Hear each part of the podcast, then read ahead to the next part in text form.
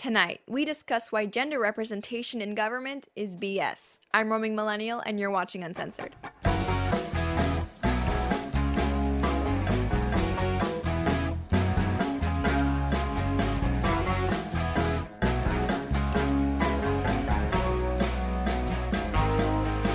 Hey guys, welcome back to the show. Today we're going to be talking about female politicians. Now, as someone who is a woman, I've always found it very interesting how the left so often pushes for getting more females into elected positions. And don't get me wrong, I totally believe that women should be able to do whatever job they want, including being a politician. But when you talk to progressives, they so often frame this issue as not just the importance of gender equality and women being able to take opportunities, but also the idea that female politicians are able to represent the interests of their female constituents better than a male politician would be able to. And it's funny because I know the concept of representative government is an important one, but I'm pretty sure that it usually refers to being representative of ideas and values and interests and not necessarily just representative of having people with the same genitals that you have also be in office. And you know what? I actually think that a lot of people on the left, especially those who support social justice, kind of see those issues as one that if you want to represent someone's interests, then yeah, you do need to share either their sex or religion or gender or sexuality or something. Personally, speaking as someone who is female and conservative, which honestly most women aren't, I think that is ridiculous. As a person, my interests when it comes to government are things like national security, immigration, uh, low taxes, being able to run a small business how I see fit. And I, I really don't think the fact that I have a uterus and vagine factors into that. Almost Almost at all, really. But you know what? I am fully open to the idea that I am wrong about this. Maybe in order for my interests to be represented in the government, I really do need someone like Alexandria Ocasio Cortez, a millennial woman in office telling people what to do. But anyway, here to maybe prove me wrong is a video from Vox titled What Happens When Women Win Elections. A total of 273 women were on the ballot in the 2018 midterms, representing both parties. Now, compare that to the past five elections. That's a big jump in women candidates vying for office. So, women must be pretty well represented in the US government now, right? Not exactly. Now I'm just gonna pause things right there for just a second because I already think I know where they're going with this. Like I said before, I really do want to live in a world where women can be whatever they want to be, including politicians. And some people, when they hear that, will say, well, we're not there yet. I mean, look how few female politicians there are in office currently. Obviously, there's something standing in the way of women seeking their dreams of being president or a senator or representative, which is kind of the classic mentality that we see on the left of, oh, there's unequal outcomes, therefore there must be unequal opportunities, which is just, it's so wrong in almost every example that they try to bring up. Regarding women in office, for example, it is true that they are still a tiny minority of people who are serving as elected officials, but if you ask me, that is not enough to prove that there is still some sort of systemic discrimination preventing women from seeking out these roles. Honestly, as a woman who is interested in politics, politics, obviously, I just gotta say, most women are not interested in becoming politicians and having to run election campaigns. Women by nature are just not as competitive as men, and that's not me being sexist, that's actually backed up by psychology. And elections, they're essentially one long giant competition, especially if you're running for the House that comes up every two years. That's exhausting. Also, women tend not to want to work as many hours as men. Work life balance is a lot more important to women than it is for men. And yeah, that's because of things like children and caring for a family. So it's it's not that women are lazy, but still when it comes to work, we do want fewer hours. And if that's you, being a politician is just really not the way to go. And I think most women are aware of that. So we're making our own choices for ourselves to say, no, thank you, not my cup of tea. Does that mean we're oppressed? No, I, I don't think so. I think it means that we're exercising our agency and trying to determine what is best for ourselves. But sorry, please continue, Vox. Women of color make up 18% of the US population.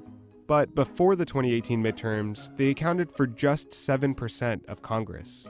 And LGBT women make up about 2.5% of the US population. But there are only two openly LGBT women in Congress. That's less than 1%.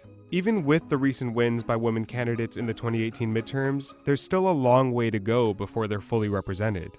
and this underrepresentation can have very real policy consequences. Seriously, you do not need to share immutable characteristics like sex or sexuality with your elected officials in order to be represented by them. In fact, you're represented by them just by virtue of voting for them. Being represented by your government means that they represent your interests, not that they look like they could be some sort of film stand-in for you, that you, you kind of resemble each other. That's that's never been what that word means in the context of representative republics or democracies. That's I, I don't know where these people are getting this idea. I mean that line that if you're a woman you should vote for a woman because we're both women. That's exactly the kind of thing that Hillary Clinton tried to pull during her election campaign. And guess what? It it didn't work because a lot of women realized that hey, even though I have a vagina, that doesn't mean I'm on board with things like I don't know, probable war with Russia, higher taxes, tons of migrants. Take a look at this chart showing what 2018 congressional candidates spent time talking about women were much more likely than men to discuss issues like education, climate change, and minimum wage.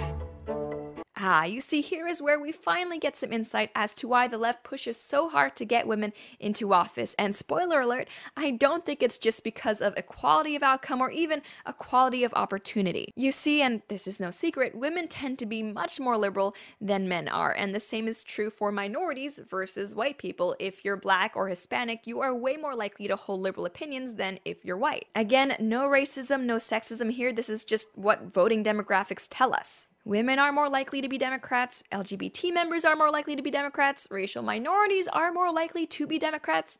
Guess who the Democrats are trying to get more of in office? Shocking! And don't get me wrong, I have no problem with people of any skin color or orientation or belief system or race or whatever being in office, but I think you'd have to be pretty naive to believe that the only reason the left wanted more of those people in office was because of representation. I mean, Vox outlines it themselves. Women are much more likely to bring up leftist policy points than men are. There's even evidence that women make better lawmakers. One study found that female lawmakers bring in 9% more federal spending for their constituents than their male counterparts. And that's on top of the fact that women lawmakers sponsor more bills than male legislators. Told you, when they are in office, women are just more likely to push leftist big government policies than men are. And it's interesting here that Vox conflates more federal spending and more laws being pushed as being a better legislator.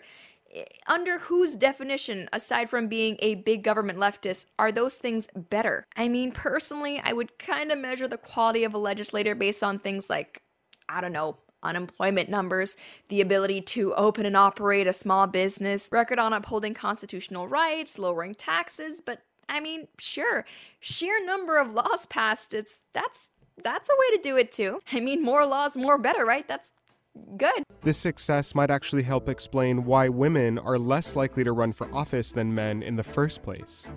Many women underestimate their qualifications and perceive gender bias among voters, which discourages them from running. Because of these hurdles, only the most talented and ambitious women seek office.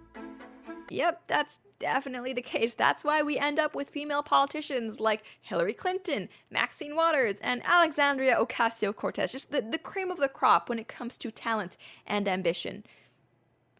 Definitely. Okay, you know what? That's enough of that video. It's depressing me. Look, the reason why I wanted to talk about this issue is because at the end of the day, the idea that you need to look like someone in order to be represented by them is nothing but divisive. If your interests cannot be represented or understood by a fellow citizen just because they have a different sex or skin color or orientation, then why are you even sharing the same country? I'm being serious, think about it. If our interests are determined by things like our skin color, and people with different skin colors have different interests, then why are we in the same country anyway? It doesn't make sense if races and genders and religions are nothing but separate groups with competing and separate interests, then there is literally no reason for us to come together as a country. And I really don't think that people on the left have thought through this rhetoric entirely because if a black person cannot be represented represented by a white person in office, then why on earth would a white person be represented by a black person in office? And if a white person can't be represented by a black person, then why on earth should they vote for a black person? You see, that's why identity politics are so cancerous because they do nothing but divide us. But I still operate under the perhaps old fashioned, even naive assumption that my interests are determined by my humanity, my nationality, and that all, or at least most of my fellow citizens, regardless of what they look like, actually have the same interests as me. But anyway, that's it for this video. Thank you guys so much for tuning in, and I'll see you next time.